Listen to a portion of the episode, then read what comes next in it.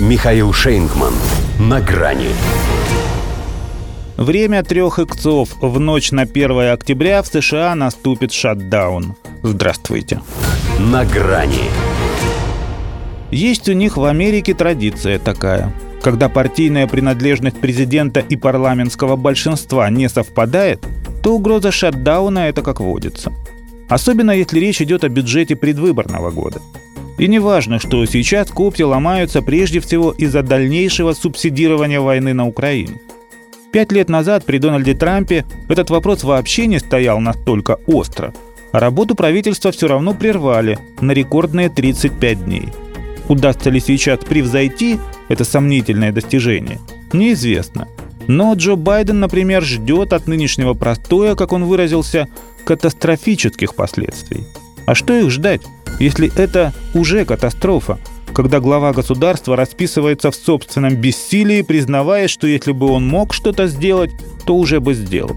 Впрочем, его самоотвод – это не самое плохое. Скажем, спикер Палаты представителей Кевин Маккарти считает, что Байден портит все, за что берется.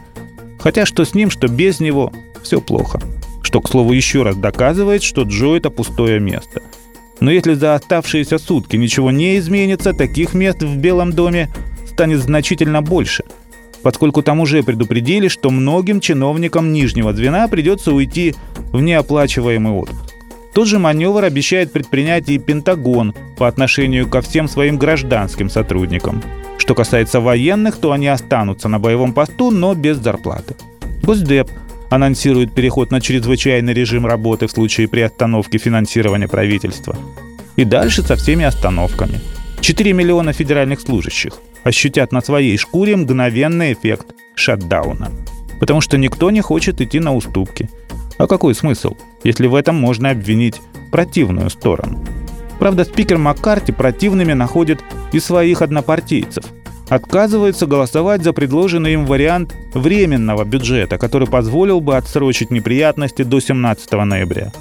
Потому и спрашивает у него журналисты, а есть ли план «Б», на этой работе нужно иметь A, B, C, D, E, F и G.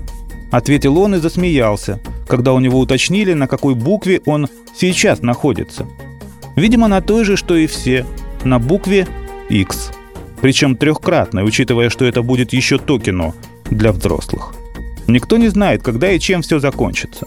Но если не договорятся, то в ночь на 1 октября лишь часы пробьют 12 раз, все хорошее улетучится – и только с кучером ничего не случится.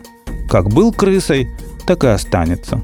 Он тут, кстати, в Арканзасе исполнил свежую репризу. Заявил, что у Путина нет демократической косточки в теле. Есть сомнения в способности Джо всех насквозь видеть, и вряд ли у него появился рентгеновский снимок президента России в полный рост. Но прав, все, кому США бросают свою демократическую косточку, обычно ею давятся. Зато у самого Байдена – эта кость, конечно, имеется. Полая. Ей бы демократических мозгов добавить. До свидания. На грани с Михаилом Шейнгманом.